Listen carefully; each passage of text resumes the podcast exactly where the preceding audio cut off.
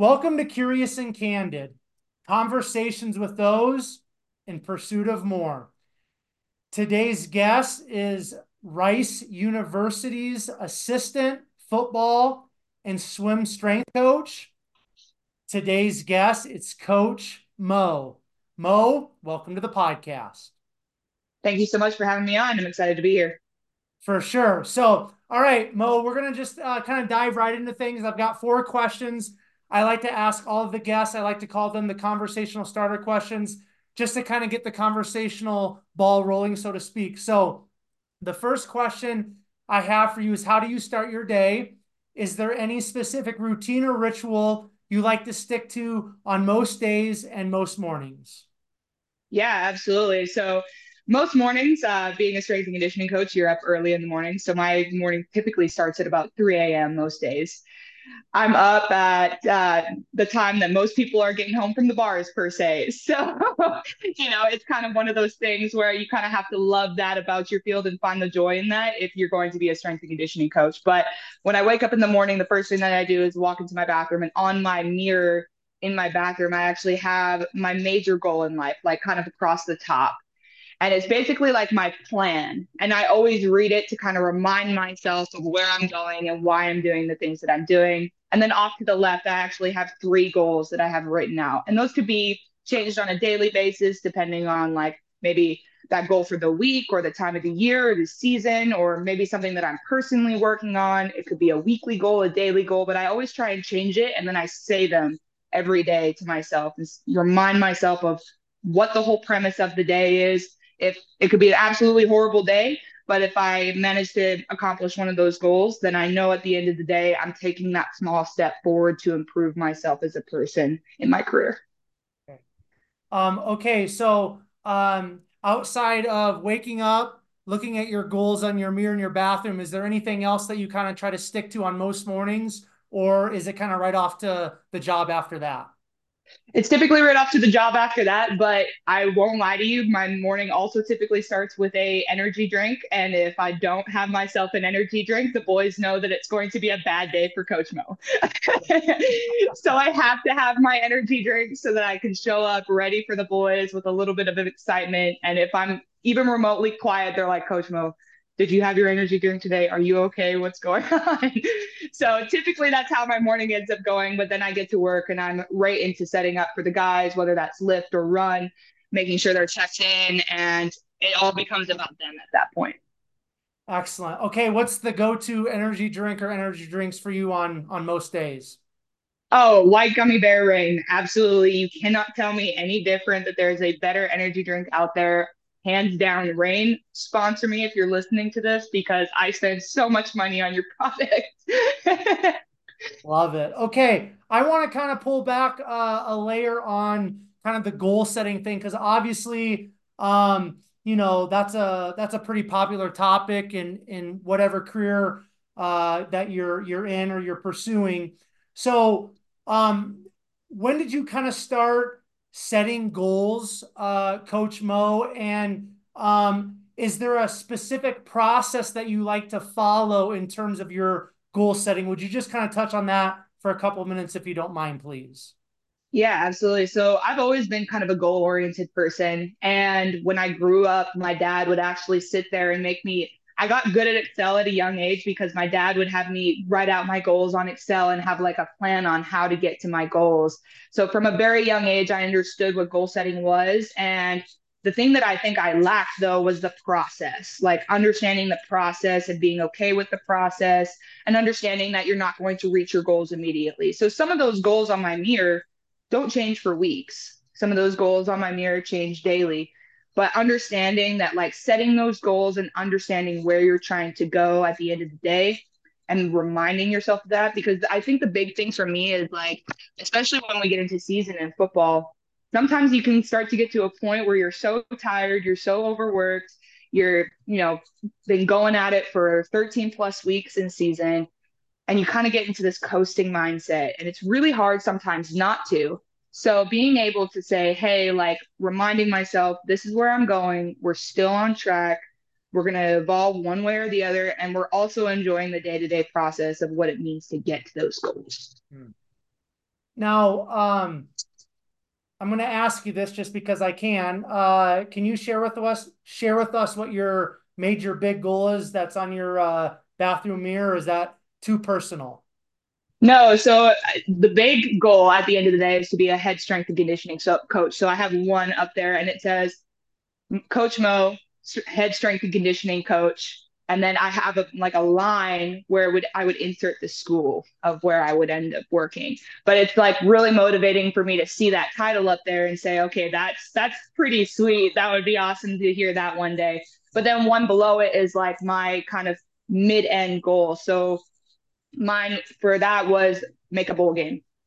Hmm. And that was my big goal is like doing everything that I can for these boys to do what they needed to do on a day to day basis to reach that bowl game. And we did. And it was an incredible season to watch these guys be successful at their craft. And as a coach, that's the most rewarding thing that you can ever feel. So, you know, I got to accomplish one of the goals and I'm hopefully going to erase that and create a new one for this next semester. Excellent. Love that. Okay. Uh, what's your favorite book? Um, and if you listen to podcasts or a, or a podcast consumer, do you have a favorite or go to podcast? And if there's more than one uh, book, podcast, feel free to share. You don't have to limit yourself.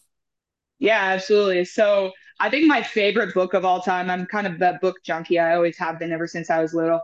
But uh, the biggest one that had the most impact on my life was Extreme Ownership by Jocko when I read that, I think it kind of made me a better person, but also a very like a very good coach. Because at the end of the day, like you got to realize as a coach, it's not about you; it's about your athletes and being able to look at a situation and take your you know responsibility for your portion in the situation, whether good, bad, or otherwise.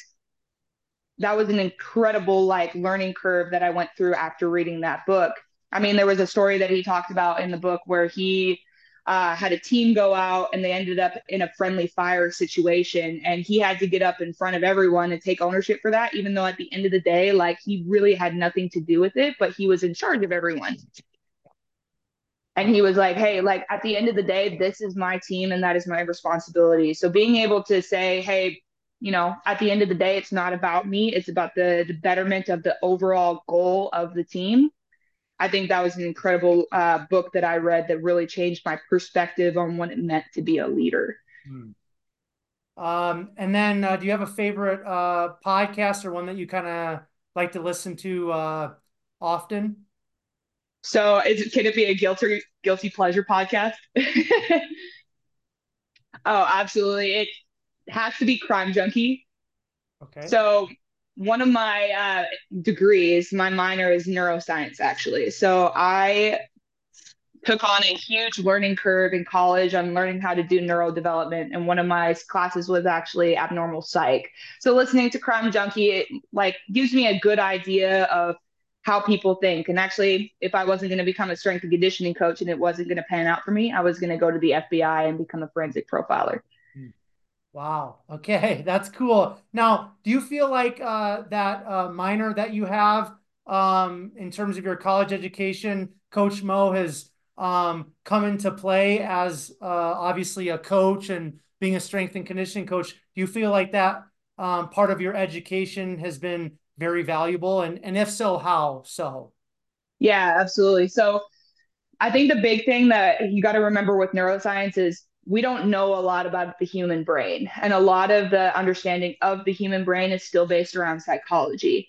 So, the one way that I actually took my neuroscience background and implemented it into football was I started working with our quarterbacks last year on their OODA loop process. And your OODA loop is basically how you make a decision on a day to day basis. And you will go through your OODA loop thousands of times a day. And it could be as simple as picking the cup off, off the table. You had to go through your OODA loop in order to actually pick up that cup. But for a quarterback in a high stress situation in the pocket to make an, a, an effective decision in about what, five seconds to make sure that the game goes the way that he wants it to go. Some some quarterbacks are not great at handling high stress situations. So we had a quarterback last year that I worked with, and I took his interception rate from almost two a game to about 0.5 a game after I started working with him. And just his ability to like process the situation, slow it down from, for himself, and be able to assess that he is getting stressed out and go through that OODA loop a little bit more effectively he was able to become a better football player. So it has absolutely been super helpful as a strength and conditioning coach in my development with these athletes. Mm, love that. Very cool. Okay. Um, in the last year, uh, what, what what life lesson have you been taught or have you learned? And um, maybe it was yesterday, maybe it's in the last week or last month, but just within recent times, what's a life lesson you've been taught or you've learned, uh, Coach Mo? Yeah, so I think the biggest life lesson that I learned, and I actually kind of experienced this a little bit last year at our bowl game, uh, is taking it all in, taking the moment in. I think in nowadays society, and I'll talk about the perspective of being a coach, it's always go, go, go. You know, like I've been all over the country for jobs and kind of living in places like, you know, sleeping on couches to try and get here to my position now. And being able to be here in this moment, I stood on the sidelines last year and I was like, thinking about like what I had to do next and where I was going to go next or like what the players needed. And I was like, hang on, you got to take a step back and realize that you are standing on the sidelines of a bowl game right now. Not many people get to do that, and not many women, especially, get to do that. Take the moment and take the opportunity to understand where you're at. So it was a cool thing to realize this past year because I felt more present with the boys. I felt more present with the team and especially myself and understanding like where I am and actually how cool my job actually is hmm. anytime someone asks me like about my job, I'm like, oh wait, I have the coolest job, hands down. I have the coolest job because the ability to actually sit there and realize what I'm doing and what I'm able to do every day is just like the biggest lesson I think that I've learned this past year. And I wish more people would see that in society because once you do take it all in, it is the coolest feeling ever. Yeah. Hmm. Uh, last one here uh, before we kind of dive into your your backstory, uh, Mo. Uh, do you have a favorite quote, mantra, or word? Yeah, I actually have two that I've kind of rallied around as of late. So one that I actually uh, created for myself and kind of put on the boys, especially this past summer in our Top Guns lifts at Rice University, was uh, culture is created by those who find value in being different. So one thing that I feel like I've always been decently good at as a coach and had to get good at from an early like uh, phase in my coaching ability was setting the precedent and building that standard right off the bat. You know, most of these men come from high school and they've never seen a female coach before. And it's not that they have put me in this automatic disrespect category, they just don't understand how to work with me. And so it's my responsibility to set that culture of, hey, it really doesn't matter. I'm going to be a little bit different than the male coaches in this building, but I'm still your coach and we're still going to get to the same goal at the end of the day, right? So setting that precedent for them and showing them that being a little bit different is actually where cu- culture comes from. Right? That's like the whole precedent of culture is culture is different than the norm and everyone buys into that culture because it's outside of the norm. And then you develop pride around that, being part of that. So setting that precedent this past year for the boys and actually showing them what it means to be a part of a certain culture at Rice was incredibly awesome because if you look at our Top Guns photos and you can scroll back on my Instagram and look, the the Top Guns lifts were really small. It was maybe like 10 people. But this past year it was 40, 50 guys were participating in these lifts. And essentially our Top Guns lifts were just Saturday lifts that these guys would come in and get like an upper body stool session in but it became part of their like brand. They were, you know, asking guys to come with them, saying, "Hey, like you're not going to Top Guns this weekend. That's that's a problem. You know, get in here, be part of it. If you're not part of it, then you're destroying the culture." So I think that was one quote that this past year was like, and I have it in my Instagram bio was really effective in the way that I coached. But the other one was is actually from uh, Art of War. And I kind of started reading that this past year because at the end of the day, football is kind of like war if you really think about it the whole precedent and basics of sport in general is kind of like war. So i started reading it just out of curiosity and that i came across this quote and i was like wow like you know I, I really resonate with this. It says treat your men as you would your own beloved sons and you would they would follow you into the deepest valleys. Hmm. Wow. And i think for me you know, I never played, right? I never played football, and I'm not going to sit here and pretend like I ever got the opportunity to, you know, catch a ball for the touchdown, game winning touchdown. You know, I'm not going to pretend like I got the opportunity to do that, but I'll tell you what a leader is. A leader is someone who creates a culture that people buy into enough that they will follow you and through brick walls, through valleys, and in, in a different rendition of this quote, it says even to death. Now that's a bit extreme for coaching. We're just playing football here, but like at the end of the day, that shows just how bought in men can actually be when you show them what to believe in.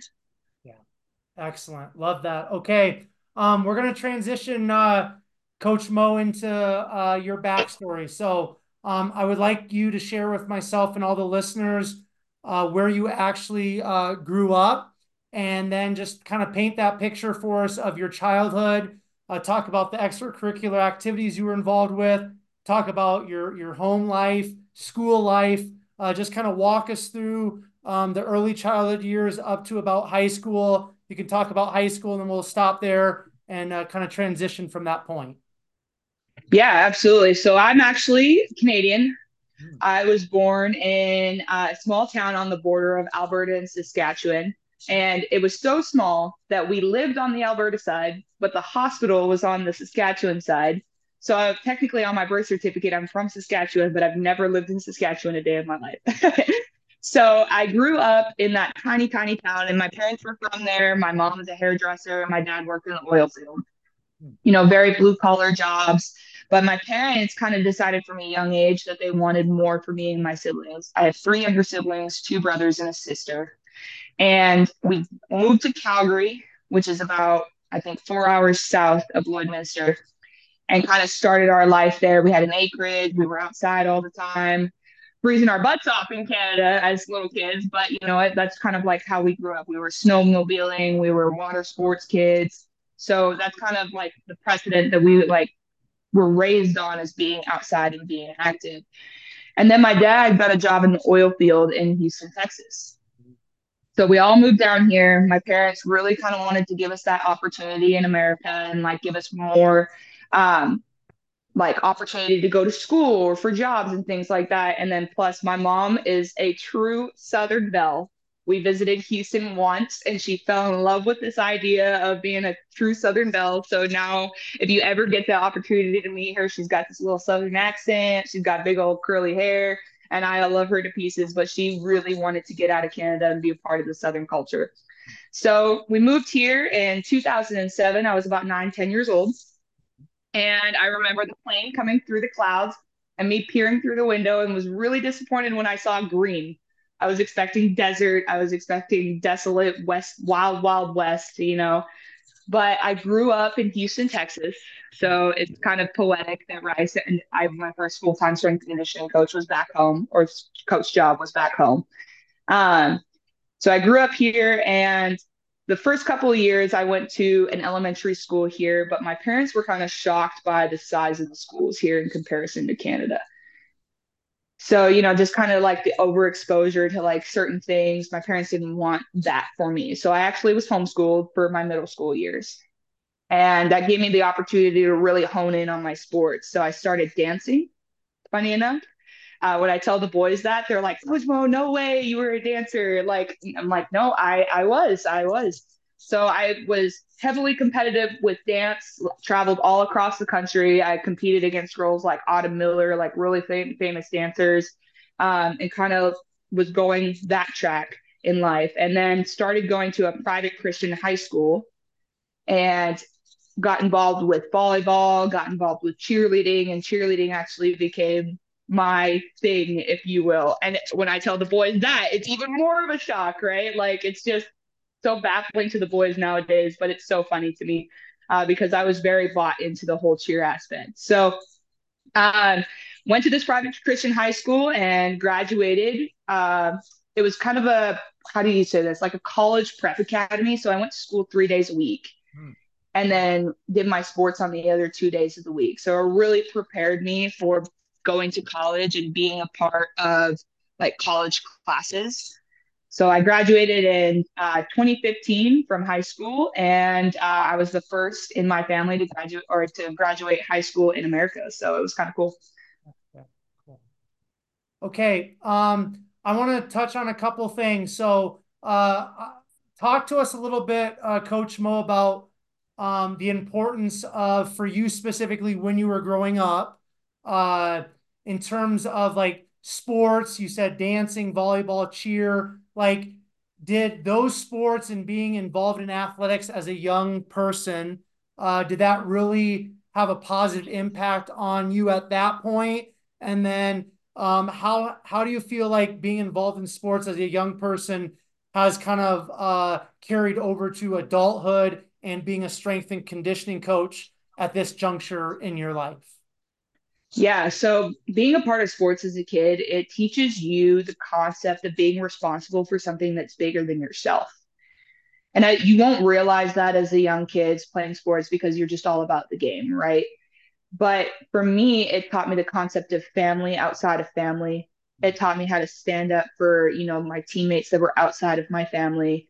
It taught me to work towards something that was more than just me and that's the cool thing about it. And i actually carried over probably a lot of my cheer qualities into my strength and conditioning days now because i'm loud i'm boisterous i got a you know a nice southern texas accent but i lead our sideline hype crew. Uh, club rice is what we call it. And you know i'm out there with the boys dancing around yelling like jumping uh, I've got a video of me the other day. The two, I was standing between two linemen and they're pushing me back and forth between them. I was thought I was gonna die, but I, you know what? If that's how I die, that would have been the way to go out, right? Um, but you know, carrying over that like pride for something and showing the boys how to have that pride for something was incredibly important because our club rice at the beginning of the year, I remember we went to UT and played on their sidelines. And I mean, you play UT, they're obviously they're in the college football playoffs this year. They're a great team. And you could just see the look on the boys' faces when they realized that, you know, we were, you know, struggling. And I had a conversation with them and I said, That's guess what? That's not what it's about. It's about showing like your family that you could be in the worst situation, but you still are there and you still got their back. So I don't care if they get a touchdown, I don't care if we get a touchdown, we're still rocking in Club Rice on the 50. So taking that from cheer and kind of having that positive attitude no matter what and applying it to football nowadays, I think is one thing that I really carried over. Hmm. Okay, now talk to me a little bit about your relationship uh, with your parents. Uh, you know, did you connect better with your mom? Did you connect better with your dad? Did you kind of feel like you had an equal relationship with mom and dad both? Um, because obviously the adults in our lives when we're younger uh, have a, a major impact on who we become and uh, our own lives when we kind of uh, transition into adulthood. So, talk about mom and dad and their influence in your relationship specifically, which with each one of them, if you don't mind, please. Yeah, absolutely. So, my mom and dad are um, the most amazing people in my life. They gave me the opportunity to do what I do today. And the biggest gift that they ever gave me was becoming an American citizen um, because I get if I was still in Canada, I probably wouldn't get to do this job just because there's not a lot of opportunity to do this, right? Um, but my dad, I was the first of four kids, so my dad was always rough and tough on me right from the get go, and I think that's why I ended up in football and can do well in football because I understand what it means to be tough. You know, my dad taught me how to hunt from a young age. My dad taught me how to play a, a great game pool. You know, the things that like most dads should teach their daughters and have that edge is what my me and my dad's relationship is. Uh, my mom is the most sweet human being you'll ever met. You know how you like when you see like really cute things, you want to like squeeze them to death. Like that's what I want to do to my mother because she is just so innocently cute. It's insane to me. But both of my parents were very supportive of all of us kids growing up and kind of pushed us though. Like we didn't get away with much and i think that's kind of the responsibility that i carried over from my mom was my mom was very sweet and i love her to pieces but my mom didn't let me get away with anything.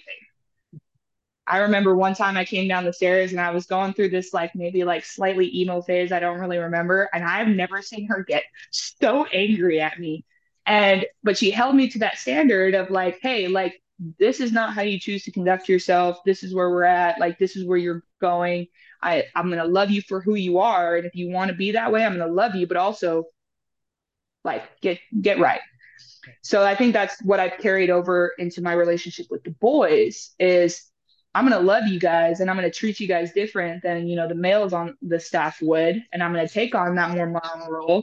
But you can bet that I'm not going to get let you get away with anything. That's for sure. You know, if you're not doing something right, then I'm going to be all over you.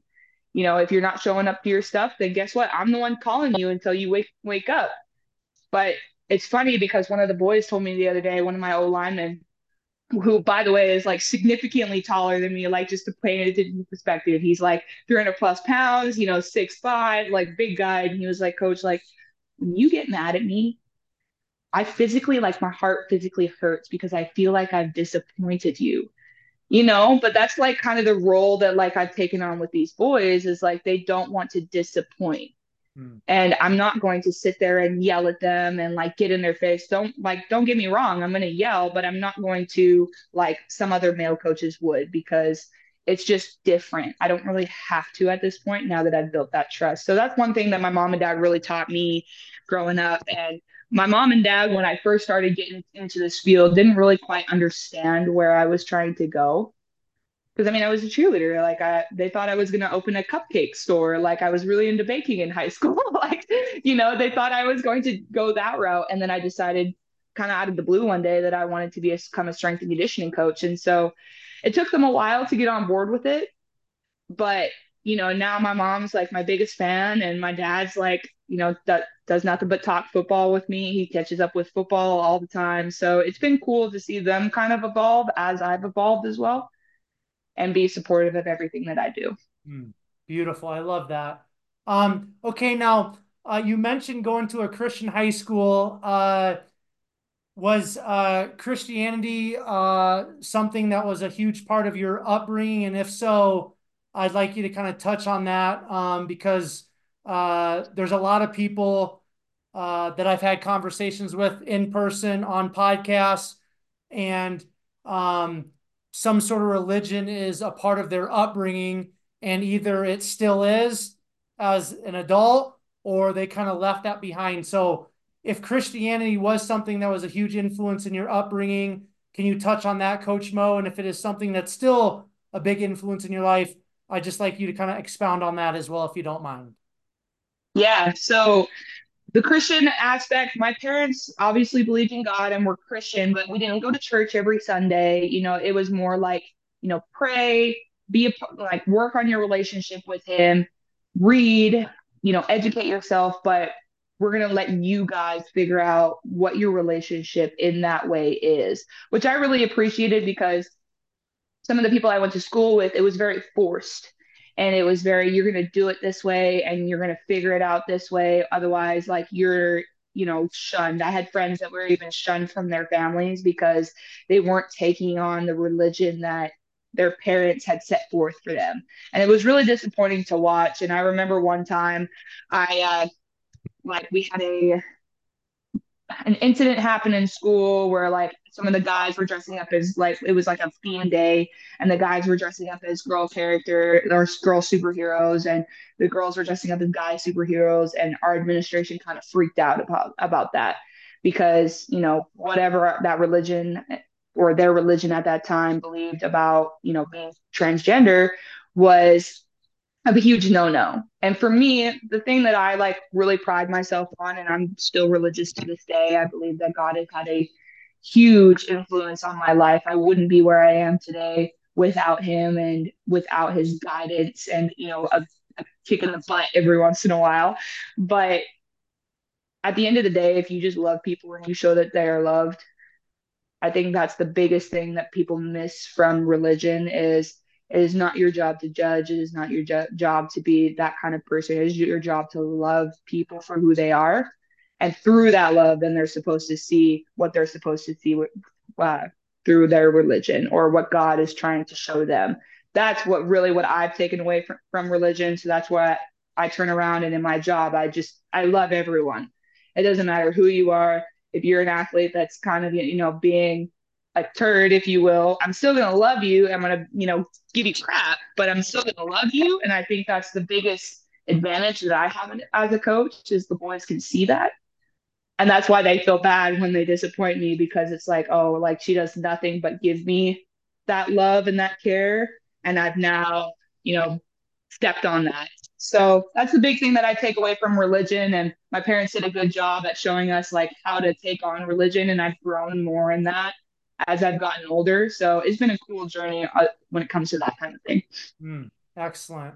Um, excuse me. Outside of your parents, Coach Mo, uh, was there any coaches, uh, teachers, or any other adults that you feel like had a really powerful impact on yourself uh, in those younger years and kind of helped shape who you are uh, now as a as an adult? So not in my younger years, and when we talk about college, I think that's really when like the people in my life came in to adjust. But my parents like were a huge development, like I think more so my siblings if anything. I felt this mm, mm, like responsibility to my siblings to be a certain type of way and really push my goals. And I mean, like I said, I sat down with my dad and worked on Excel spreadsheets and was teaching my siblings how to use Excel spreadsheets and all of that kind of stuff. But I think at the end of the day, me and my family were very close and we valued that. And through that relationship with my siblings and having that responsibility, that's really what pushed me to be the kind of person and leader I am today. Okay.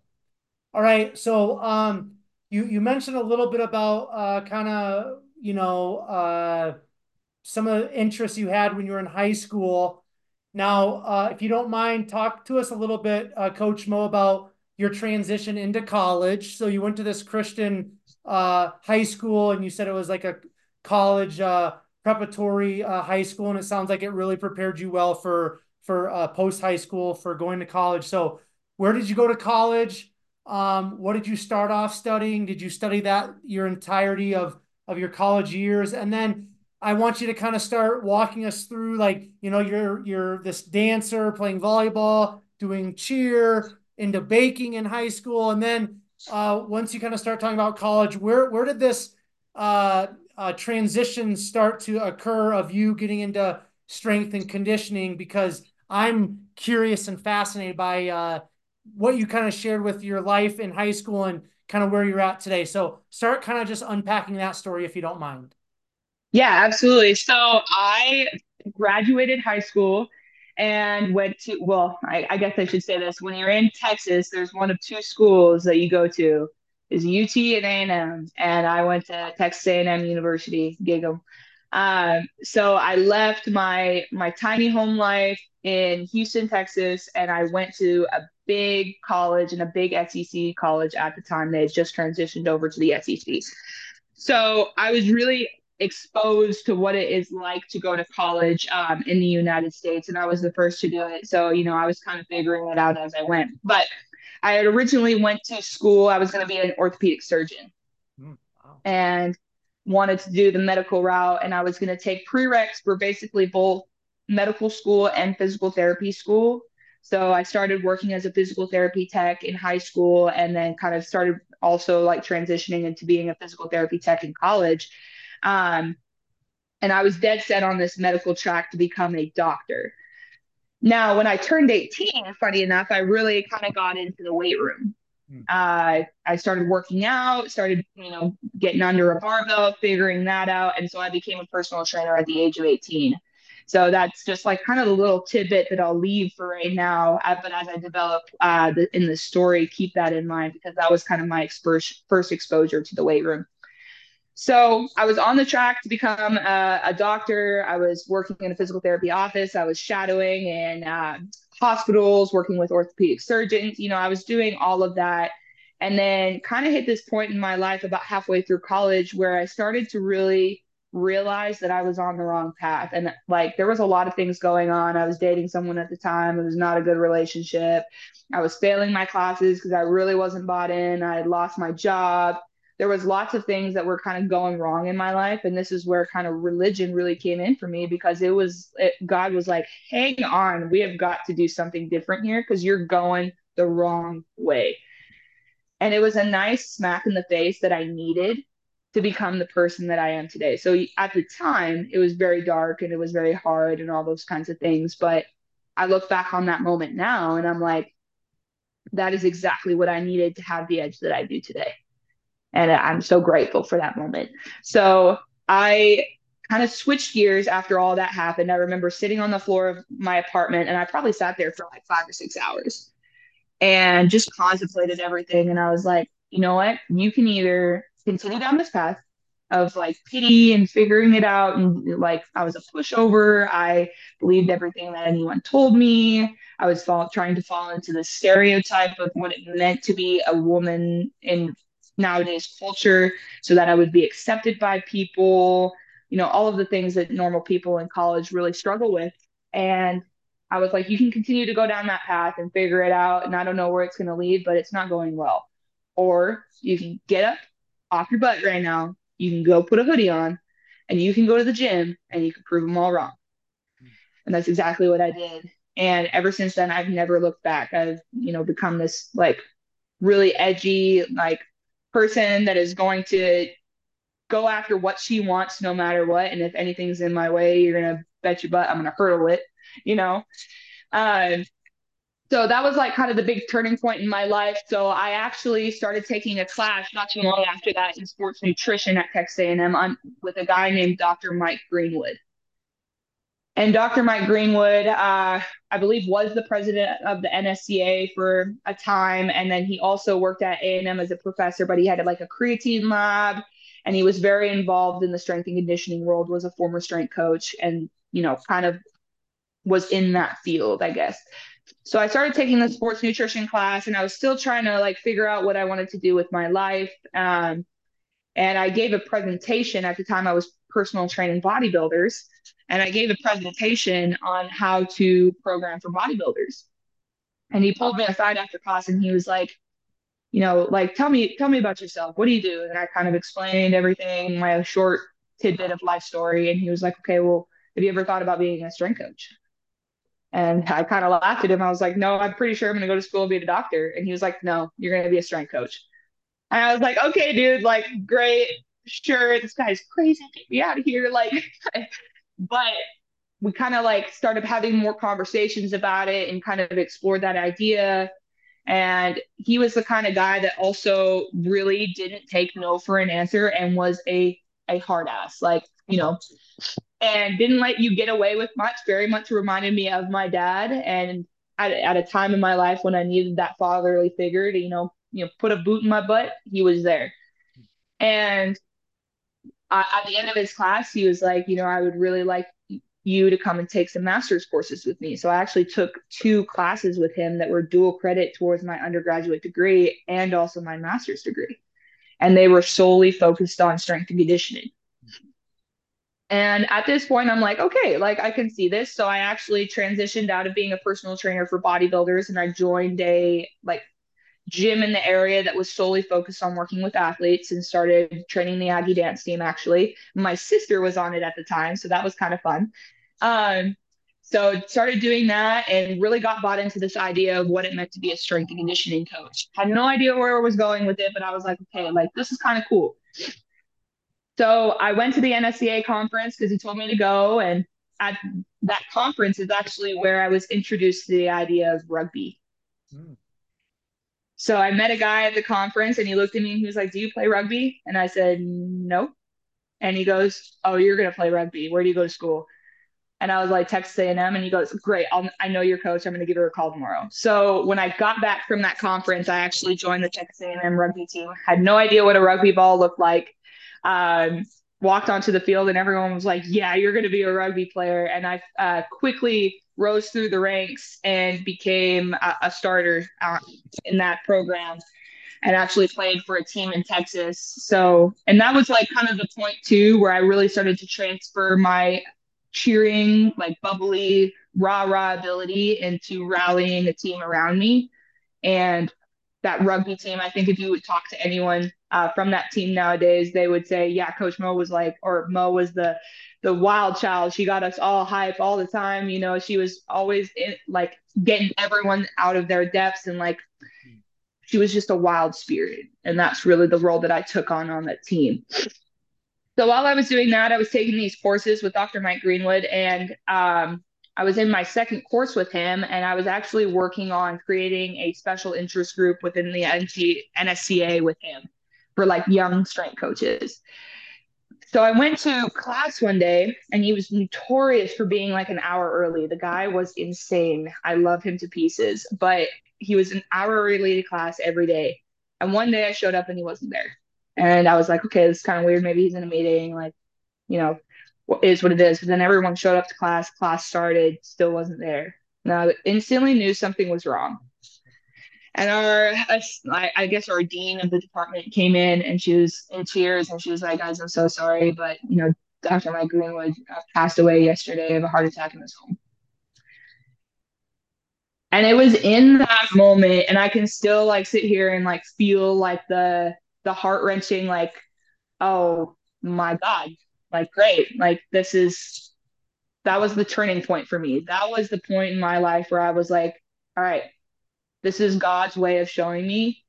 He put Dr. Mike Greenwood in my life to show me where I was supposed to go and push me down that path right at the end of his life so that I could get to where I need to go.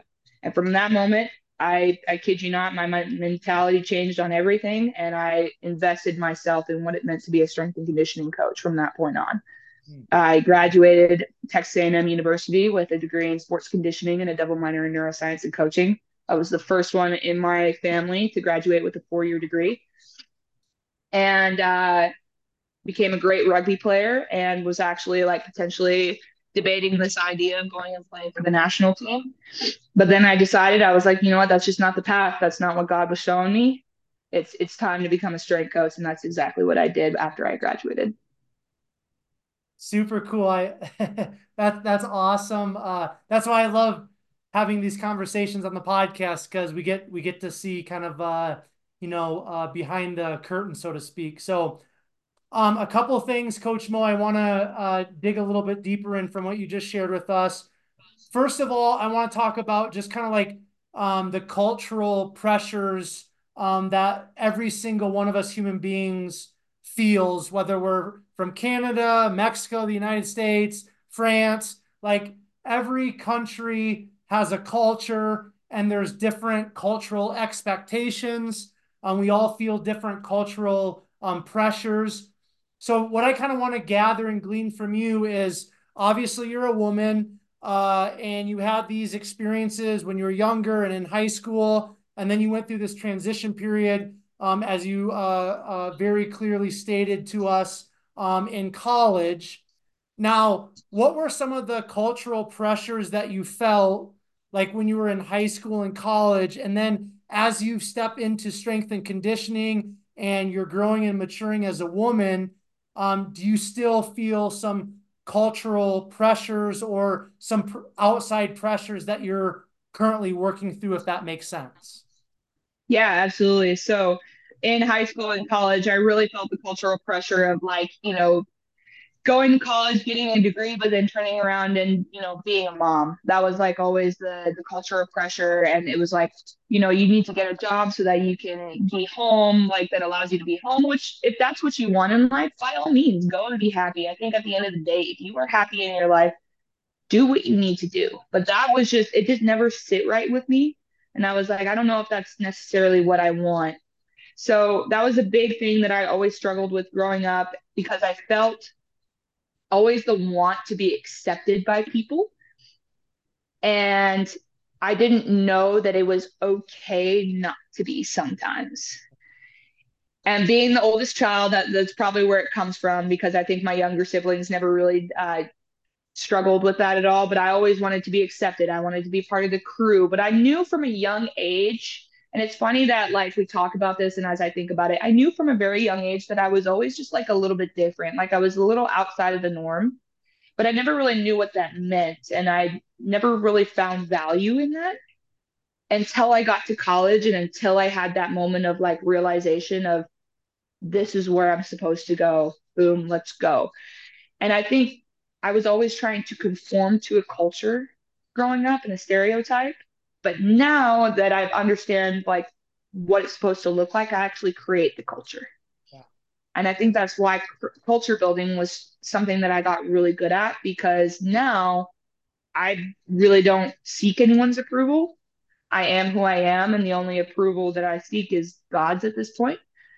And that's between me and God. That's between, you know, that's not for anyone to understand except me and God. But I set the culture moving forward for myself, but I also set the culture moving forward for young women that come into their understanding of themselves. I set the culture for young men when they grow and understand what it means to work with with women in general or hold themselves to a certain standard in, in society. Because I think at the end of the day, like my responsibility to these boys, don't get me wrong, I, I love a good game of football. I love it. It's it's the most exhilarating feeling to stand on the sidelines and watch these boys be successful at their craft. But my job is to teach them how to be great young men and to send them off into life with the understanding that I have taught them how to hold themselves to that standard. And if I can do that, then I'm a very successful coach at that. So that was one thing that I think that really helped me even though it was really hard when I grew up not understanding how to fit into this culture or stereotype because it taught me how to create my own. Yeah. Love that. Um, something else that I want to uh, have you just uh, explore a little bit deeper with us, uh, Mo, is um, you said you started uh, lifting weights around the age of 18. Now, um, I own a gym and my bachelor's degree is in exercise science. So, and I, you know, have competed in bodybuilding and powerlifting. So I, I come from that background, right? Uh, when I was younger and I would compete in powerlifting, I'm talking like I was like 12, 13, right? Uh, there was very few uh, females in in in that uh, competition setting. Now, um, over the years, um, we've seen I would use the terminology an explosion of interest and participation by uh, women uh, and and young ladies in strength training and and all that. I think we have to give a lot of credit to CrossFit for for that. That would be my personal perspective and opinion. Um, I think it's great. I've trained college athletes, college uh, female athletes. Um, so I've seen this. Uh, you know, I don't know if you want to say transformation, but maybe a better word would be evolution from you know, uh, ladies in the weight room was kind of like, you know, not really doing a whole lot. If they were in a gym setting, it was more of like the the elliptical and the treadmills and the cardio stuff, right? So for you, uh, being uh, still very young, but starting to lift weights as a teenager, uh, how did you get exposed to the weight room? Was it through athletics? And when you started lifting weights, can you just talk about like how did it make your body feel? Like, what did you feel? Was it like something you fell in love with right away? Because obviously, that's the career that you're in right now.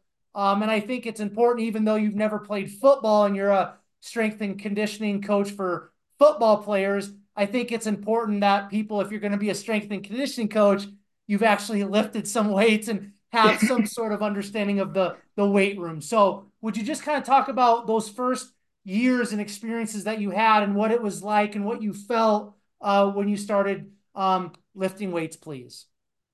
Yeah, so actually, I started lifting weights because I've always been a bigger person. Mm-hmm. So I'm, I got really dense bones, as my dad would say. He's like, "You're built like a rock." I'm like, at the time, I didn't like that I was built like a rock. Um, I was always I grew really fast, so I was always taller than my friends. I was always bigger than my friends, and especially my guy friends. I grew and was bigger than my guy friends for a large portion of my middle school and high school career. And so at that time, my understanding was women need to be small, women need to be petite in shape. And my mom was actually a uh, a pageant girl. She was uh, in the Miss Canada pageant. So her perspective on it too was also women need to be small. And so I had like all these kind of like societal, whatever you want to call it, whispering in my ear saying, hey, you need to go and you need to look a certain type of way. So I started going to the gym because my mom was going and I joined, got a membership under her. And I saw all these people lifting weights. And at the time, it was like you say, it hadn't really exploded for women quite yet. So I was like one of maybe three in there. And I was like, oh gosh, I'm just going to stick to the treadmills. I was also like 17 at the time. So I really didn't, you know, like know what I was doing. And then um, I actually started shadowing a personal trainer because I was kind of curious about the idea of becoming a, a personal trainer and doing it on the side in college. And I started shadowing him and he introduced me to the barbell, he introduced me to a hex bar.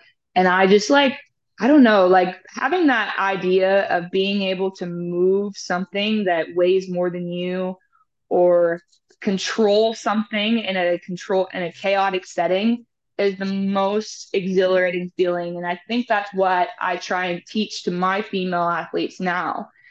So my swimmers, when I first got to Rice, were very scared of a barbell. It was like voodoo. Like you didn't get under a barbell, you definitely didn't get under a barbell to bench, right? Which is the most important thing, in my opinion, for a swimmer because that's all they do is pull. So you need some element of push to counteract the pull, right? So when I started explaining to them the importance of being under a barbell, I said, it's not even about moving weight. I said, guys, like when you come in this weight room, you get to choose how successful you get to be that day. You get to choose how much weight you want to move based on how you feel that day. This is your house, this is your mind, and this is your sanctuary. And I think that's what the gym became for me was like my little sanctuary of being successful. So it was became my escape from the rest of the world. And it's ultimately at the end of the day, like really what saved me and my mentality. Because if I was frustrated about something, gym. If I was happy about something, gym. If I was failing classes, gym. You know, like anything that I was like wanting to work through, I went to the gym and moved heavy weight and thought about it. And I think the more that the girls started to realize that, the more they fell in love with the idea of getting under a barbell. And I think the cool thing is, is like my swimmers do a good job. But like swim, you have to have like that basic understanding of being strong. So I'll take it back to my time at Tarleton. I worked with cheer and dance. And those are two sports that are just anti weights in general, right? Because you don't want to look bulky like a man, blah, da, da, da, da, like all the reasons why. But by the time I was done with that program I had left, I had girls that were five fours uh, taking 225 for two reps, belting up, smelling salts. Like, you know, they were bought right in and they had developed this culture around what it means to be in control in that room. And it teaches you a lot about life outside of that. And to watch them be able to grow like I grew in the weight room is the coolest thing ever. And I think that's why society and women nowadays have really bought into this idea of the gym because that is a sanctuary where you can be in control of your success. Hmm. Okay. Um, why don't you uh, take us kind of back into your uh, story? So, um, this very impactful professor that you had passed away, and that's kind of like the turning point that you mentioned earlier. And you're like, you know, that was like God saying, Hey, this is the direction I want you to go in. So you kind of we kind of left off there, um, and we know that you graduated. So once you graduated from uh, uh, your undergraduate, where did life kind of take you, uh, Coach Mo? Please. Yeah, so when I graduated, it was the height of COVID. Uh, so I finished out my school online and applied for an internship at Yale University. Hmm. And got it. I started it online, but I really like wanted to go and be in it and be a part of it and see what it was like to be like on the floor coaching these athletes, especially in the Ivies. Like the Ivies are very different. So I wanted that experience. So I waited a little bit, worked for a summer, and then got in my car. I sold everything that I had. Uh, my bed, like my dresser, everything, whatever could fit in my car is what came with me and I drove to New Haven, Connecticut. It was an unpaid inter- internship, a 26 hour drive. That was the farthest I'd ever traveled from home by myself to go live somewhere. Um, and it took me about three days to drive there because I was like so nervous driving up there. But got there and was really kind of immersed to, into what it meant to be a part of D1 athletics. I worked with every sport, and that was the, the school that I was ex- most exposed to, like in variety of sports.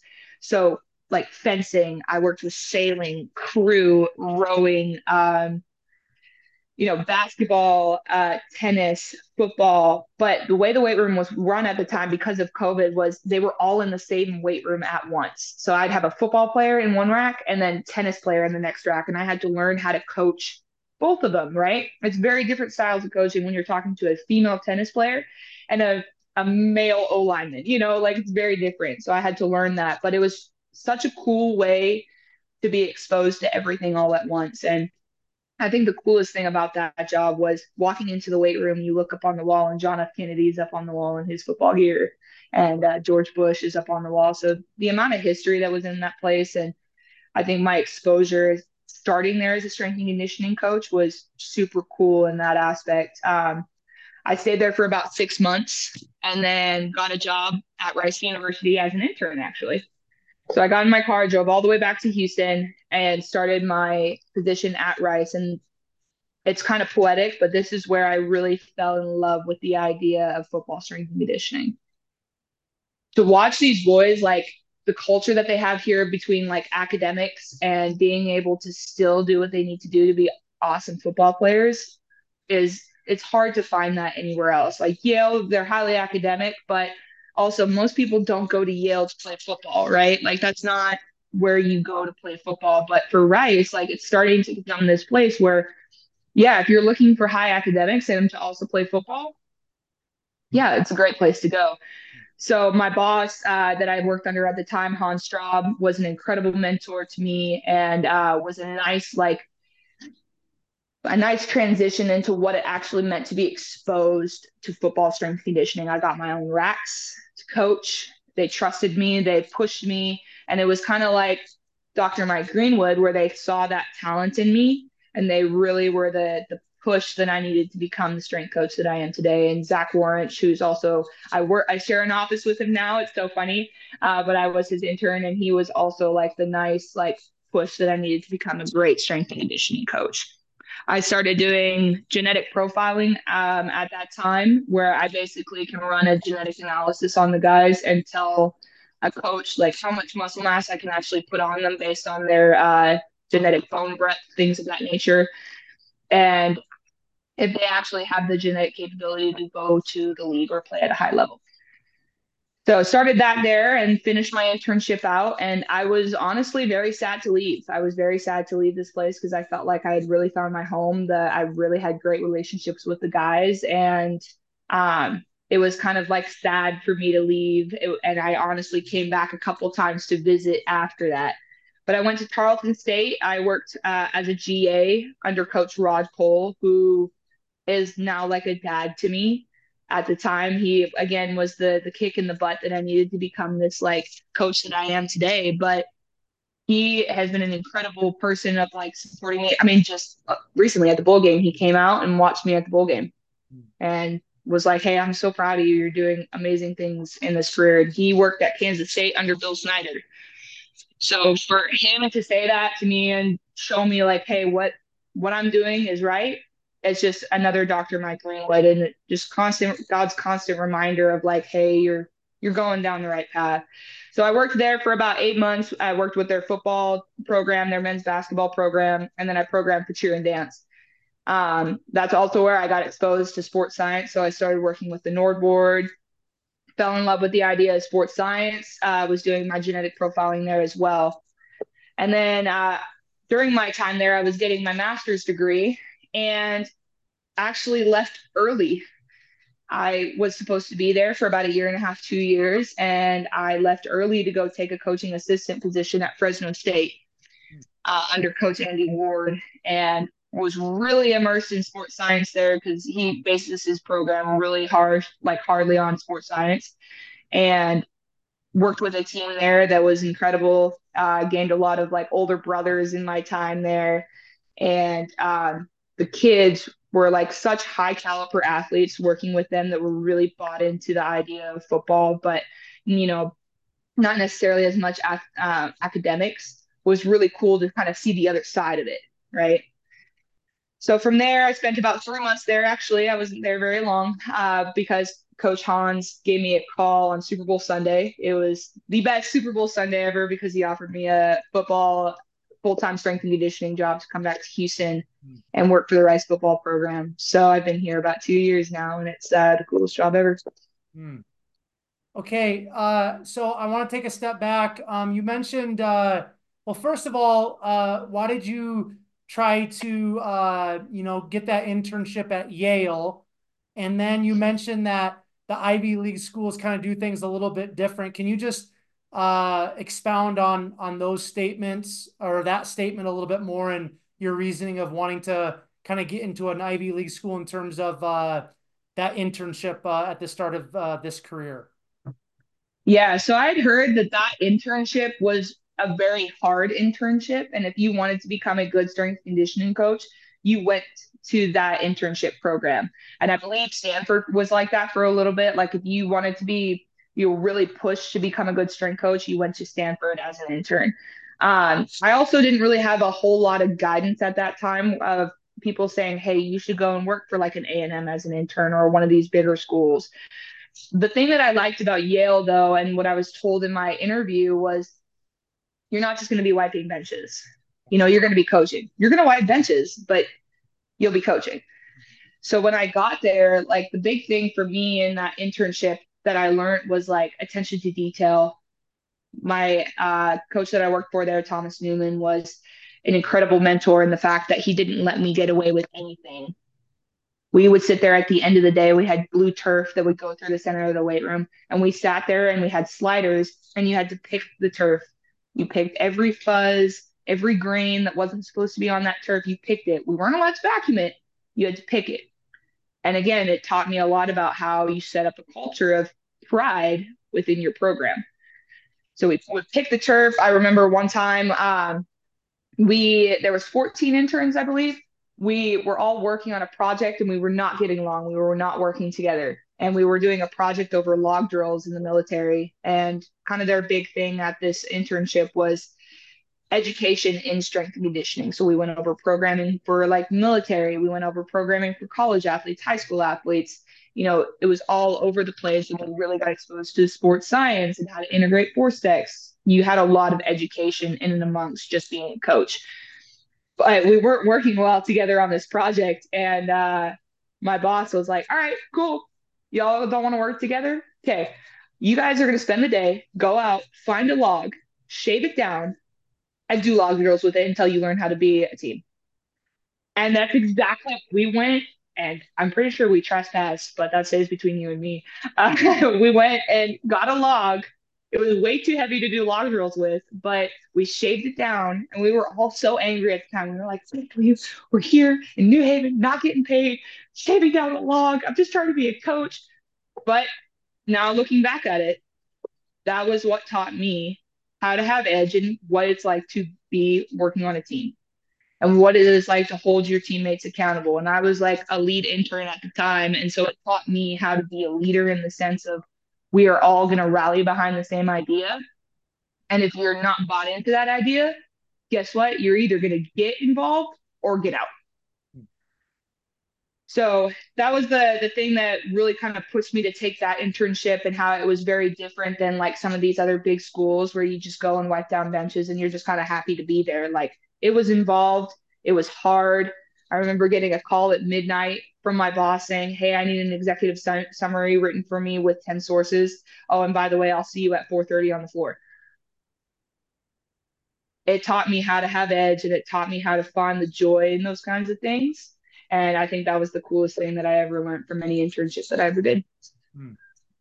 Okay. Um, so uh, I want to talk a little bit about uh, something. I've had several strength and conditioning coaches, including other uh, uh females on the podcast, and uh, a lot of them, uh, the other strength and conditioning coaches, talk about finding their coaching voice. And I know I can't remember her name, um, but one of the other ladies I've had on the podcast that's a D1 strength and conditioning coach um, we had a pretty thorough conversation about her finding her coaching voice. So, um, first of all, what does that kind of mean? And then, uh, you know, practically speaking, how have you kind of found, or are you still in the process of finding your coaching voice? What does that look like in application in in the weight room, Coach Mo? Yeah, and that's a hard thing for a lot of coaches to learn. But I think that um, that was one thing that came very naturally to me, funny enough. So I've always been a very loud person. I actually have hearing problems, funny enough. My my left ear doesn't hear very well. My right ear is, you know, kind of mid when it comes to hearing, but I talk at a higher volume anyways because of that. So when I got to Yale, it was funny because um, we had a drill. It was called Pantera, And so we would sit on one side of the weight room and the coaches would sit on the other side of the weight room and they would hold up a sign with an exercise on it. So I had an RDLs and I had to sit there over Pantera, like music was blaring over the speakers. I had to sit there and yell and coach an art them through an RDL. And I was the only one that passed the drill because I was able to yell over top of the music.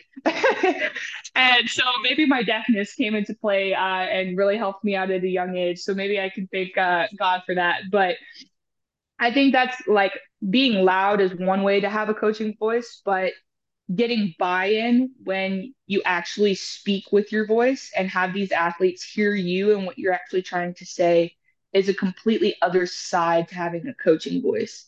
So for me, like I remember the other day, I was standing on the sidelines and I, someone was trying to get the guy's attention, and it was just getting drowned out, and he sounded like everyone else. And I echoed him, and I was like, "Hey!" And all of the guys turned around, and they instantly looked at me because they could. I yell different. I yell with purpose. They know that when I say that, I mean it. I'm, I need your attention. And so I've kind of like developed that as I've been in the program with these guys to the point where if I say something, they know exactly to look for me. Now, I think though, at the end of the day, being a strength coach and having your coaching voice and being able to communicate effectively is the biggest lesson that I ever had to learn. I'm trying to think of an example. One time at Fresno State, uh, I had an athlete that really had a problem with male authority. Mm-hmm. And we didn't figure that out until later, but he just didn't listen to anyone. He wouldn't put his GPS on. He wouldn't like listen in the weight room. If we told him to like be here at a certain time, he wouldn't be there. Da, da, da, So the one day he didn't put on his GPS and the coach was like, you know what, whatever. I don't even care at this point. He's not going to listen. And I was like, okay, like I, I was in charge of GPS that day and I really needed the data. So I went up to him and keep in mind, this guy's like six, seven. I reached up tapped his shoulder and he looked at me and I was like, hi, like, you know, I'm sorry. I'm just trying to get some, you, you know, I'm like looking up at him like, hi, I'm, I'm not a small person. I'm five nine, but these boys make me feel really small. I was like, hey, like, I need some data, you know, kind of explained it to him and just kind of had like a conversation like me and you are having right now. And his response was, oh, yes, ma'am, absolutely. Mm-hmm. And took the GPS, put it on, and I looked over my coach's face, was like, what voodoo did you just do? Come to find out, though, his uh, he was raised by mom and grandma. Hmm. So understanding about that about your athletes and who needs a you know a fire lit under their butt hmm. and who needs the conversations like we're having right now or who needs the conversation where you pull them into your office and you just sit them down or hey like let's let's have lunch together like you know how's your day what's going on or you know I was the only the type of athlete that I needed someone to yell at me. All right, you need me to yell at you? Cool, I'll yell at you. But I think that's where coaching voice really comes into play. You can be the loudest person in the room, but it really doesn't matter if no one can hear you. Right, right. Um, okay, so uh, we're again kind of going to go back to the obvious, but uh, you're a lady uh, in a very male dominant uh, profession and obviously you're coaching football players. That's that's a male dominant sport. So um i just kind of want you to from obviously from your perspective like have there been any situations where you've uh you know uh, or learning experiences that you know because you are a female because you're a lady in a male dominant career male dominant sport like it's been kind of weird or awkward, or you've had to learn to maybe make some adjustments, or other coaches or players have had to learn to make adjustments. Can you just touch on that? Because I know the other uh, D1 uh, strength and conditioning coach, that's a lady that I've had on the podcast. We kind of got in this too. And I just think it's important because obviously there's going to be other ladies that are going to be listening to this. Um, and I think it's important for you ladies that are already in the profession to be able to share some of these insights. So maybe people can obviously learn from you and and and learn to navigate that as they pursue becoming a female strength and conditioning coach as well. So could you touch on that please Mo for a second? Yeah, so that's kind of the the biggest curve that I also had to get over becoming a strength and conditioning coach, especially in football. So I take it back to the age old story that I usually tell uh, uh, young women in this field. I've had quite a few calls this past year with just women who are like, I just have questions, you know, like, what's it like? What do you do in these situations? Like, how do you handle it? And I remember one time I was, we were on the field for a run, and a very prominent player on the team uh, called me a bitch. And that was the first time I had ever been called a bitch. And I turned around and I said, you know, that's crazy. Because I'm pretty sure the definition of a bitch is a female dog. And I don't know if you noticed, but I am a female. And you can bet your ass that I'm a dog. So put your hand on the line and let's go. And his face was like, oh my God, you know, but like I didn't let him. He tried to take a mile and I didn't even give him an inch. Hmm. And I think that's where I would love to see women in this field really step up to the plate of actually like handling situation situations like men would. Because again, the thing that I had to learn is it's not their fault necessarily. They've just never been exposed to someone like me. So it's my responsibility to teach them what that is like. Hmm. And I think a lot of women, and I was like this too, I just kind of assumed that I was going to get respect because I had coach in front of my name. Not it at all. And I wouldn't want it that way. I want to earn your respect as a coach. I don't want you to just like tote the line with me because I'm coach and I, you know, you're going to get in trouble. I want you to respect me because I'm Coach Mo, Mama Mo. They call me weight room Mama Mo because they've built that respect and trust with me, not because I just have coach in front of my name. So there's been many, many instances where I've like had to deal with really tough situations like that, but I typically always deal with it on the spot. If you let it go and you let these young men figure out that they can get away with certain things, they're going to continue to get away. It's no different than children. And I don't have children, but I had younger siblings. Hmm. So if you let them get away with things over time, they're going to learn it's okay. But if you instantly nip it in the butt and you're like, hey, like that is not the standard. This is not this is not the game that we play, and I bet you butt I'm better at playing than it. So I think like that was kind of the big thing that I had to learn. I remember one time at Tarleton, I was uh, helping the guys stretch out their hamstrings, and one of the players made a comment about how I never wear shorts. Hmm. And I said, Would you say that to your sister? And he was like, Why would I say that to my sister? And I was like, Okay, would you say that to your mom? Why would I say that to my mom? Well, exactly. So why are you saying it to me? Oh, I'm sorry, coach. I'm sorry. And you know, they always like back up because they don't really understand like what they're saying because up to this point, they've only seen women in their life that are their mom, auntie, sister, or girlfriend. So it's about teaching them what it means to work with these, you know, like female authority figures and how to have respect for them at that level. Hmm. Very well put. Okay. Um, now, uh, we've kind of talked about goals and stuff, and you've mentioned uh, a couple times about making it to uh, some bowl games. I think you're just fresh off of a bowl game, maybe this past week or something. Uh, so, talk about. Um, so we've talked about like the personal goals, and then obviously as a football team or a swim team, uh, there's there's team goals, there's individual goals. Um, but for like Rice University, what was like your guys' overall team goal for a football team this year, and then uh, talk about uh, your experiences being able to uh, be a part of you know a bowl game and on the football team um, during during those times and those experiences, Mel. Yeah, absolutely. So when I got here as an intern, it was kind. Of, it's kind of been cool over the past couple years. I've really been involved with this program on a, kind of different levels for the past three years now. So to really see this team evolve from the team that I worked with when I first got here to the team now is absolutely insane to me. So the big goal that we had this year, like taking it back a little bit, like you know, taking a layer of skin off even more, just like talking bowl games or championships. We wanted to set a culture this year. So we actually had a guy come in this past summer and talk about like, you know, working together as a team or what it means to like have positive self-talk or what it means to fight for the player standing next to you on the field, things of that nature.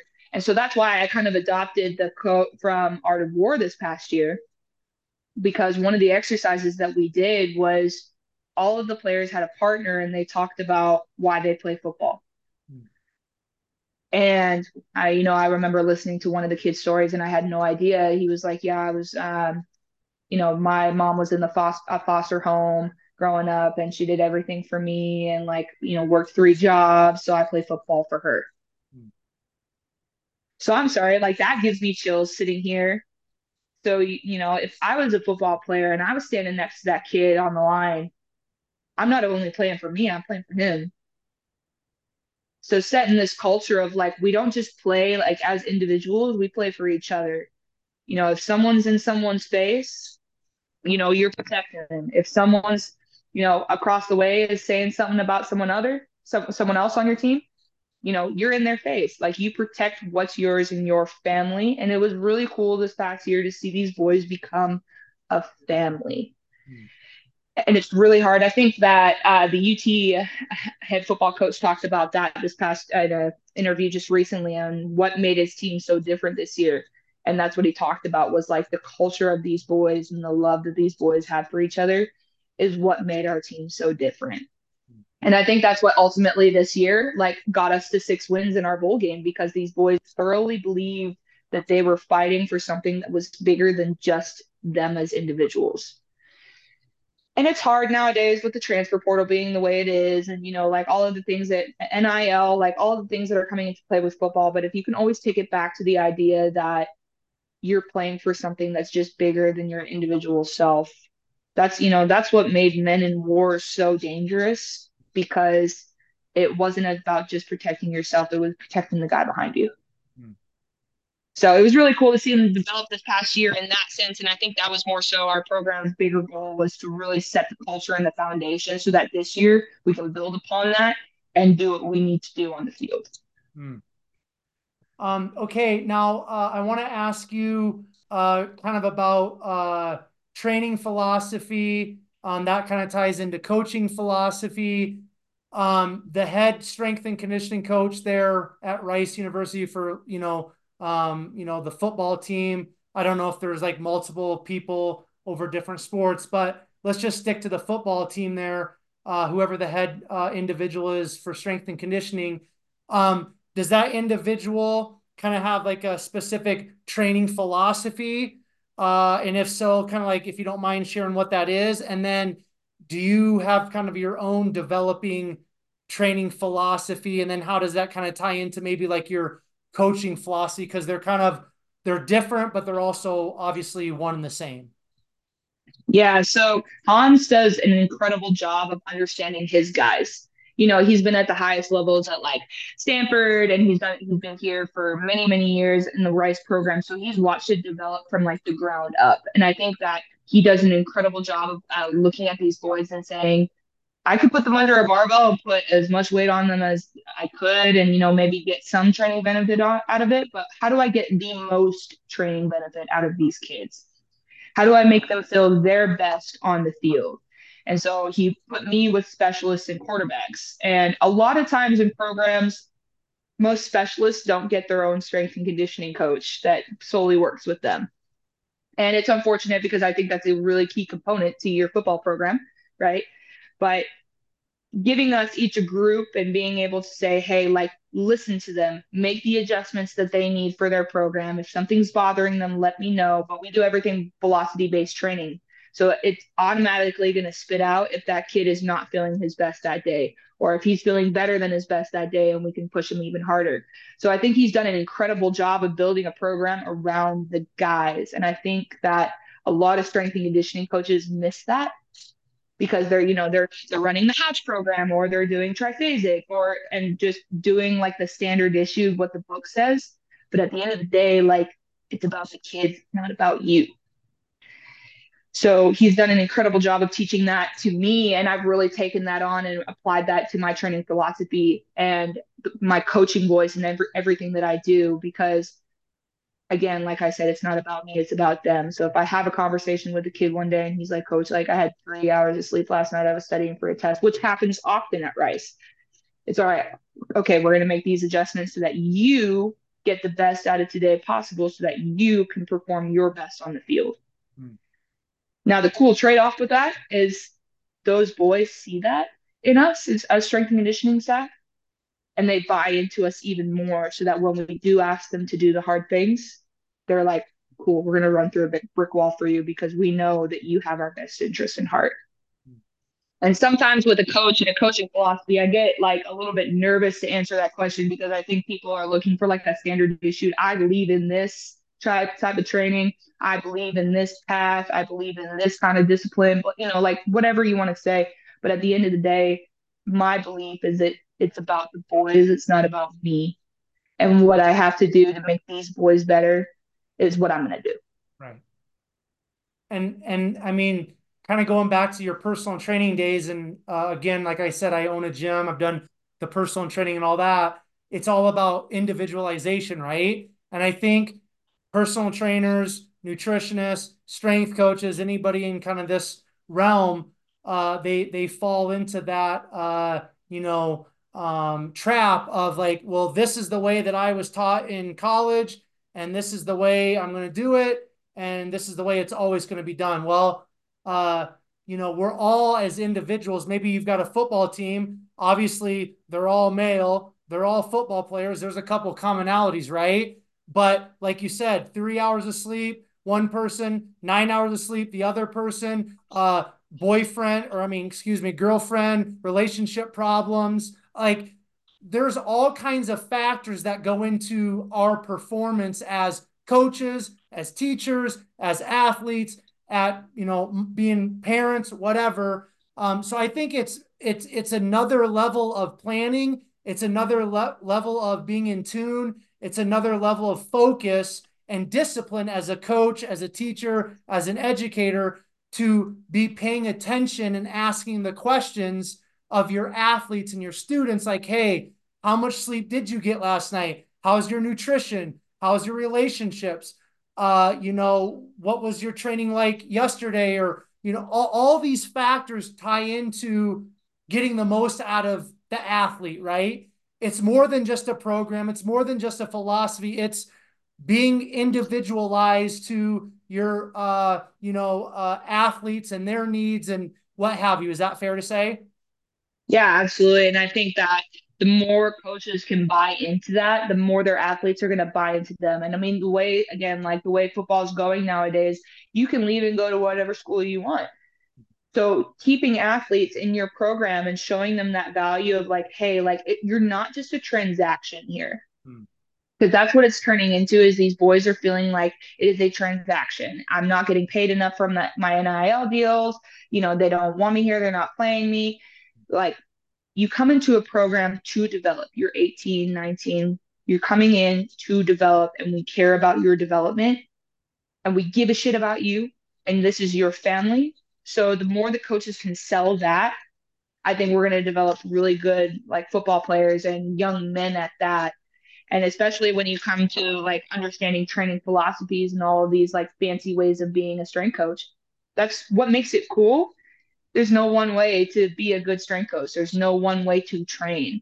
And i think coaches get really locked into this one way of training because it worked for one season instead of understanding that each season you have a different team and it's going to be even more so that way now and being able to be flexible with your training philosophy. So that was what was cool for me going from like Yale, where we were very focused on like, you know, standard issued Mark Rippetoe, you know, like the OG style of strength training. Whereas like here, we're all velocity based training. At Fresno, it was very sports science based. Like if you stepped on a uh, force plate and did a counter movement jump and was down, like we adjusted, you know, like there's so many different ways to do it if you can just find a way within your program to customize it to all your athletes to get the most out of them, I don't see why you wouldn't. Hmm.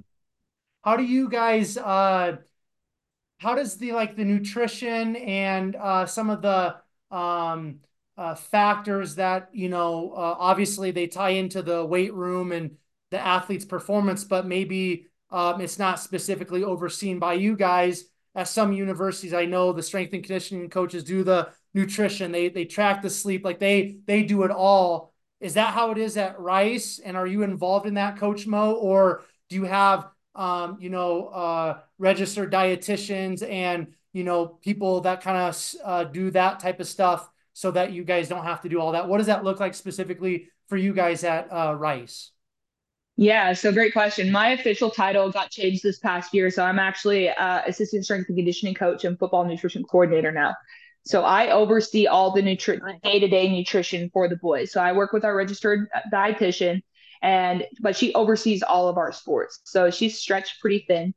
So I do the day-to-day nuances of what it means to keep these boys accountable for their nutrition.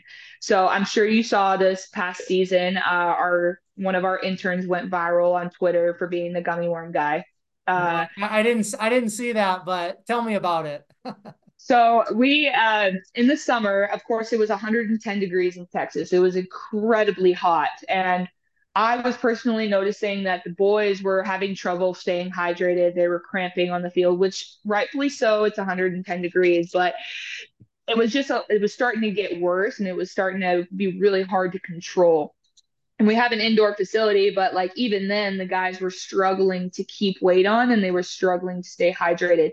So one of the things that I brought into play, uh, we were starting to have some taste fatigue with our like applesauce and honey stinger gummies, you know, like the kind of standard issued stuff that the boys have on the sidelines.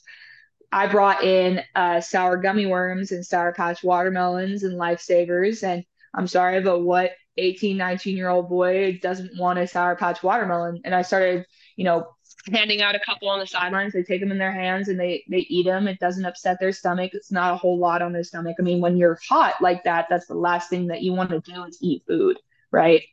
So I started doing that because uh, it's quick glycogen. It's an insulin boost, and there's actually studies out there that show that sour candy is actually a neurological depressor. It actually brings down your like flight or fight system. So they say that if you're having like an anxiety attack or a, a panic attack, you're actually supposed to have sour candy because it'll get you more focused on the sour candy and what's going on like like in your mouth with the sour candy versus the situation that's going on on the outside. So we started doing that and the boys love it right? Like they sit there they're like oh like you know they, they get so jazzed about it but it really started to help maintain their weight you know, pre and post practice. And of course uh our my intern daniel he's from a&m was handing him out, I believe, at the Tulsa game, and someone in the stands got a video of him because he's got this look about him. He's got a mullet. He wears a hat, like kind of on the top of his head. He's got these like tiny little like Ozzy Osbourne glasses, and then he's got like this little like mustache going. So he just looks like kind of out of place. But he was so good at his job and did a great job taking care of the guys on the sidelines while I managed like sideline security essentially. And he kind of went viral for being uh, the gummy worm guy. So we actually Trolli sponsored us for the rest of the semester. We have an abundance of gummy worms now, and that was kind of like one of the things that I really focused on this past year with the guys was giving them more options when it came to nutrition. I feel like a mom when I say this, but I've got incredibly picky eaters. It as someone that loves food, I don't understand how how you can be so picky but like one of my DBs is like, no, I'm, can't eat that. I'm like, why? Well, it's a texture thing. Really? Like that's what we're going to talk about right now. So working with these guys over the past year, being nutrition coordinator and really just kind of holding them accountable on a day to day basis of like, hey, like, did you eat this today? No? Okay, here. So one of my wide receivers, he was notorious for being a picky eater. So I had a box of snacks in my office and it was called uh, insert his name box of snacks. And he had to come in every day and check in with me and take his high calorie snacks so that I at least knew that he had them. And then at that point it was up to him to eat on his own. But just that form of accountability we were able to get his weight up. I believe he walked into our program at 182 and he was 200 pounds by the time season started you know and just teaching them i mean I had to teach one of the guys the other day, you know, those Kodiak uh, pancake cup. I had to teach the guys how to make those the other day. They didn't know how to make them. You know, like that's just, I feel like a mom on a day to day basis because I'm teaching them these little things. But like, those are the things that I, they don't realize how important it actually is hmm. until they have that knowledge and they actually use it to be able to implement it into their play. So it's been a really cool role to take on. I just took it on this past year, and the boys really love it because I, I bring in gummy worms and stuff, so I don't get too many complaints. But it's been uh, really successful for our program. Cool. Okay, we're to start wrapping it up here, Coach Mo. I just want to touch on a couple more things. Um, in terms of continued education for yourself specifically, uh, what does that kind of look like? Obviously, when you're in the football season, it's it's it's nonstop. Um, but uh, during maybe some of your downtime or something like that, uh, what does the continued uh, education aspect of your career kind of look like current day? Yeah, absolutely. So, kind of two things that I want to focus on this next semester is uh, really expanding on my neurodevelopment within football players. Uh, so, really getting back to the work with my uh, quarterbacks and my specialists. So, actually, one of the things that I do with the specialists uh, here at Rice is I play chess with them because it actually teaches mm-hmm. me. I'm a kind of a horrible chess player, and they let me know all the time, but I play it more so to get an understanding of how they they perceive situations and make decisions, and if they make bad decisions on a chessboard, then that's similar to how they're going to make bad decisions on the field. So actually creating like a outline of what that means and actually creating a template for applying to their development neurological wise to be able to develop as football players. So that's one thing that I really want to focus on this next year. And then also, um, I never thought I would have to teach myself this, and probably should taught myself this in school but I'm actually teaching myself Python and R. That's kind of one thing in the strength and conditioning industry. If you want to understand how sports science works and have an easier time managing your sports science, you need to have an understanding of how to code. And I, again, I never thought I'd have to teach myself how to code, but that's one thing that I really want to spend time on this year is just understanding what that looks like and get a base knowledge so I at least have that moving forward in my career. Cool. Uh, now, I want to kind of ask you this, uh, just to kind of wrap up your personal story. Again, going back to the uh, major goal on your uh, mirror in your bathroom that you look at and and and speak every day. Um, do you have uh, like a dream school that you would love to be the head strength and conditioning coach at? If so, what would that school be? well, it's of course it's got to be Texas A&M University. Yeah. you know, I'm a ride or die Aggie. It's kind of built into the culture of Texas A&M is when you go there and you leave, you kind of never truthfully leave. Um, but you know, like at the end of the day, I want to be a head strength and conditioning. That's, and that's why I leave it blank because I'm not really set on one place. I want to be a part of a program that values culture hmm. and values developing young men. And if I can have access to that at any school and really have buy-in from a staff and from a team that sees what I'm trying to build over and above that of football, then at the end of the day, that's what I want to do. That's what I'm put here to do by God. So, okay. Um, are there uh, outside of let's step outside of strength and conditioning for just a quick minute? Are there any like uh, athletic coaches, uh, you know, football coaches, basketball coaches, swimming coaches that you kind of uh, look up to or ad, ad, admire. Like for me, it's like whenever Nick Saban does an interview, like I I, I want to listen because we're talking about like the the best of the best, elite of the elite, and just so much experience and wisdom. It's like that guy's gonna say something, whether you love Alabama, hate Alabama, love Nick Saban, hate Nick Saban. I'm putting all of that to the side. Just like if you are somebody that wants to learn about life and sport and culture, like just listen to Nick Saban for two minutes because he's going to say something wise, right? You're going to be able to learn from him. So I love listening to him. But for you, are there any coaches outside of strength and conditioning uh, that you kind of look up to, love to maybe listen to their interviews? If so, who, who are those people? Yeah, so kind of someone that I've been spending a lot of time with lately and like really getting to know as a human being is Sam Contorno. Sam Contorno is the sports scientist for the University of Texas, or the applied sports scientist, excuse me, for the University of Texas.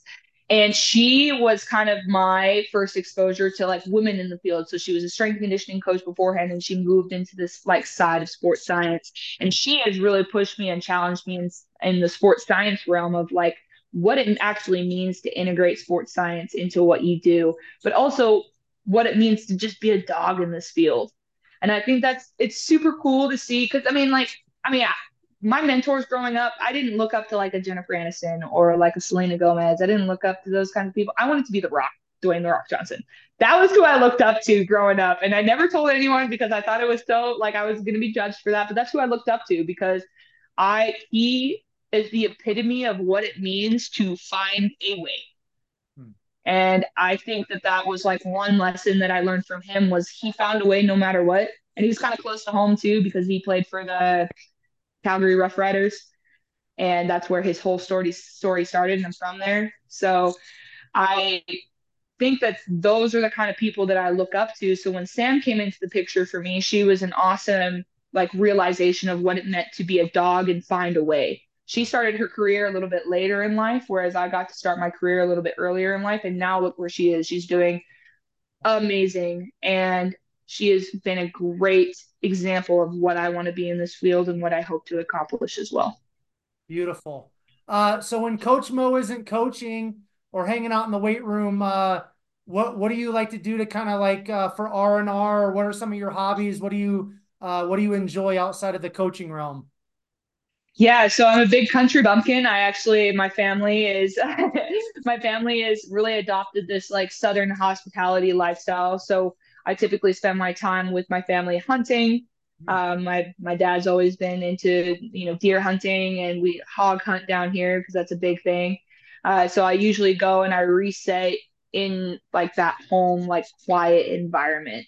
So I just got done hunting and spending that time with nature. My family is also still very big into water sports, so I get out there and you know lube up the joints, hit a warm up routine on the boat now because I'm not young anymore. I can't jump in the water and do that. But like, you know, wake surfing and wakeboarding and keeping up with my ability to stay active and be outside is kind of the big things that I like to do to reset. Now, my my passion though is traveling. I like seeing the world. So I try and go somewhere every year or every couple of months to kind of get a glimpse of what it's like outside of my little circle and meet people big people person. Obviously, I can talk a lot, so I have no problem to talk talking to people. So going out and meeting people, and I think my next step in traveling is to go to Europe and see what it's like over there, and be able to kind of have that experience under my belt as well. Very cool. Have you ever been out to Colorado? I have. Okay. Where where at? That's where I'm at. Where where have you been out here in Colorado? So my dad worked in Durango for many years. So we spent some time in Durango, uh, camping, hiking, uh, skiing.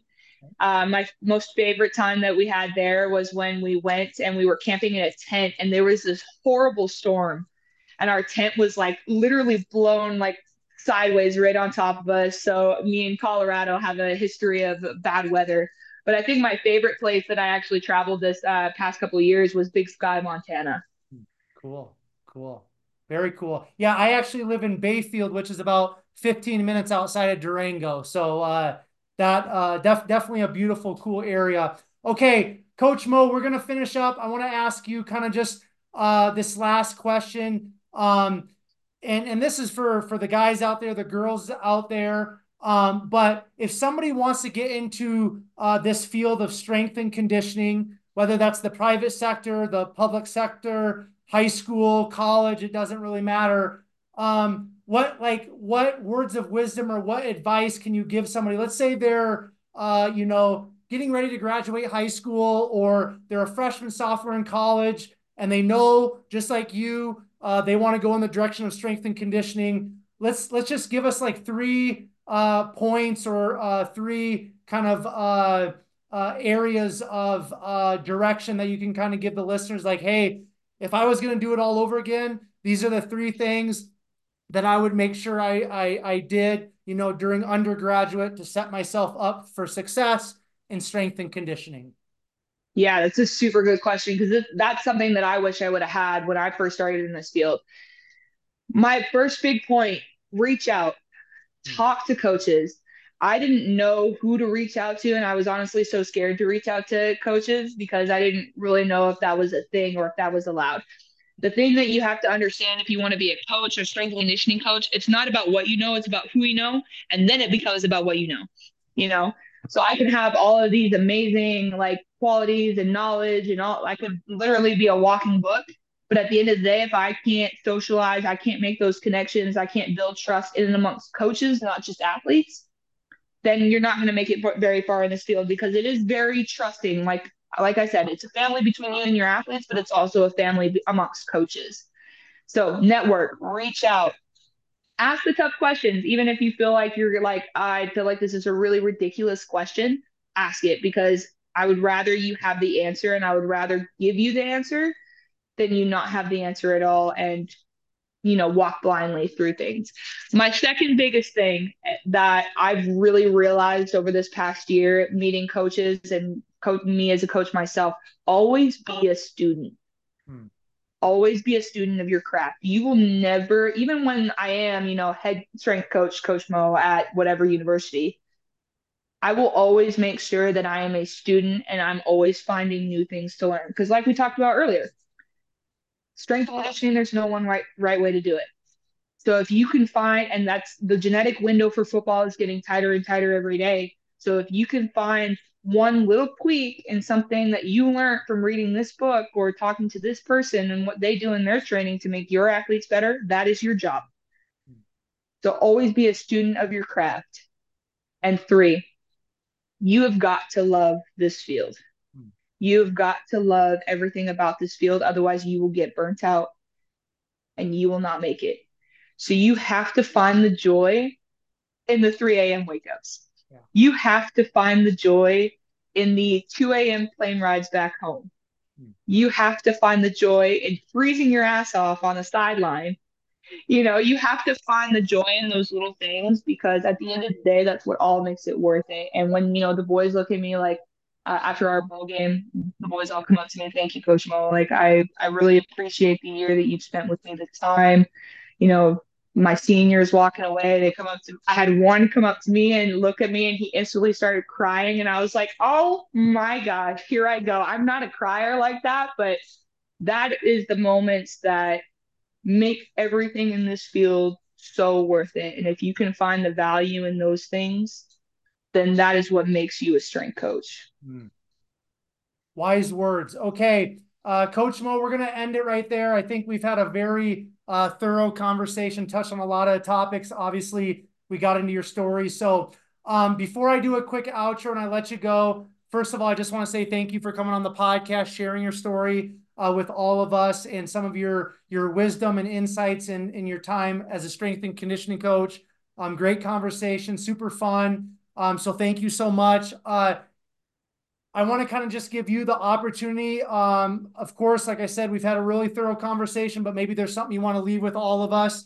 I want to give you the opportunity to kind of just share um, some final thoughts or final words if you have them.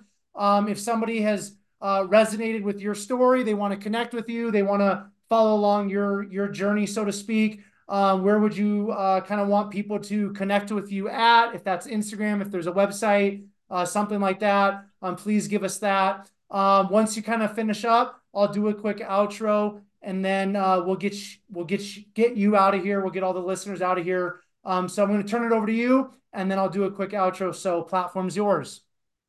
Yeah, first of all, thank you so much for taking the time to hear my story and you know having me on the podcast. I think that as a young strength and conditioning coach, like I said earlier, this would have been something that I would really have loved in my development uh, and coming into the field. So the more and more that you can get people on this platform and share their stories and let people know that they're not alone in their development, I think is absolutely incredible. So thank you so much for the time that you've given me. Uh, I think I'll leave everyone with a quote that has resonated with me since I started in this career. And one thing that when I listen to it, I kind of get a chuckle out of because it's so true. But Babe Ruth said it it's hard to beat someone who doesn't give up. You know, you could be in the worst situation, but if you keep standing up, and you might get punched back down, but if you keep standing up, at some point the other one other person throwing the punches is gonna get tired. You know, and if you can out beat that person in that sense, then there is nothing that you can't do in this industry or whatever industry you are in if you never give up. And that was one thing that I continued to do in my career and continue to do to this day and to try to teach my boys and anyone that I come across is never give up. Um, if you guys want to reach out and ask your questions, like I say, network and you know, even if you just want to talk or follow my journey, please follow me on Instagram. Uh, it's at underscore mo at underscore motivate. So forward motivate. And then I'm also on Twitter. So please uh, follow along. And if you ever need anything, I'm more than happy to have those conversations with you guys. Very cool. All right, Coach Mo, I'm going to do a quick outro and then I'll get you out of here. Thank you again so much for coming on. Okay. Thank you. Okay. All of you who are tuning in to another episode of Curious and Candid, I just want to say thank you so very much. I appreciate all of you. I value all of you, and I would love to connect with you. If you guys want to connect with me, there's a couple places that we can connect. First of all, Instagram, Curious and Candid Podcast.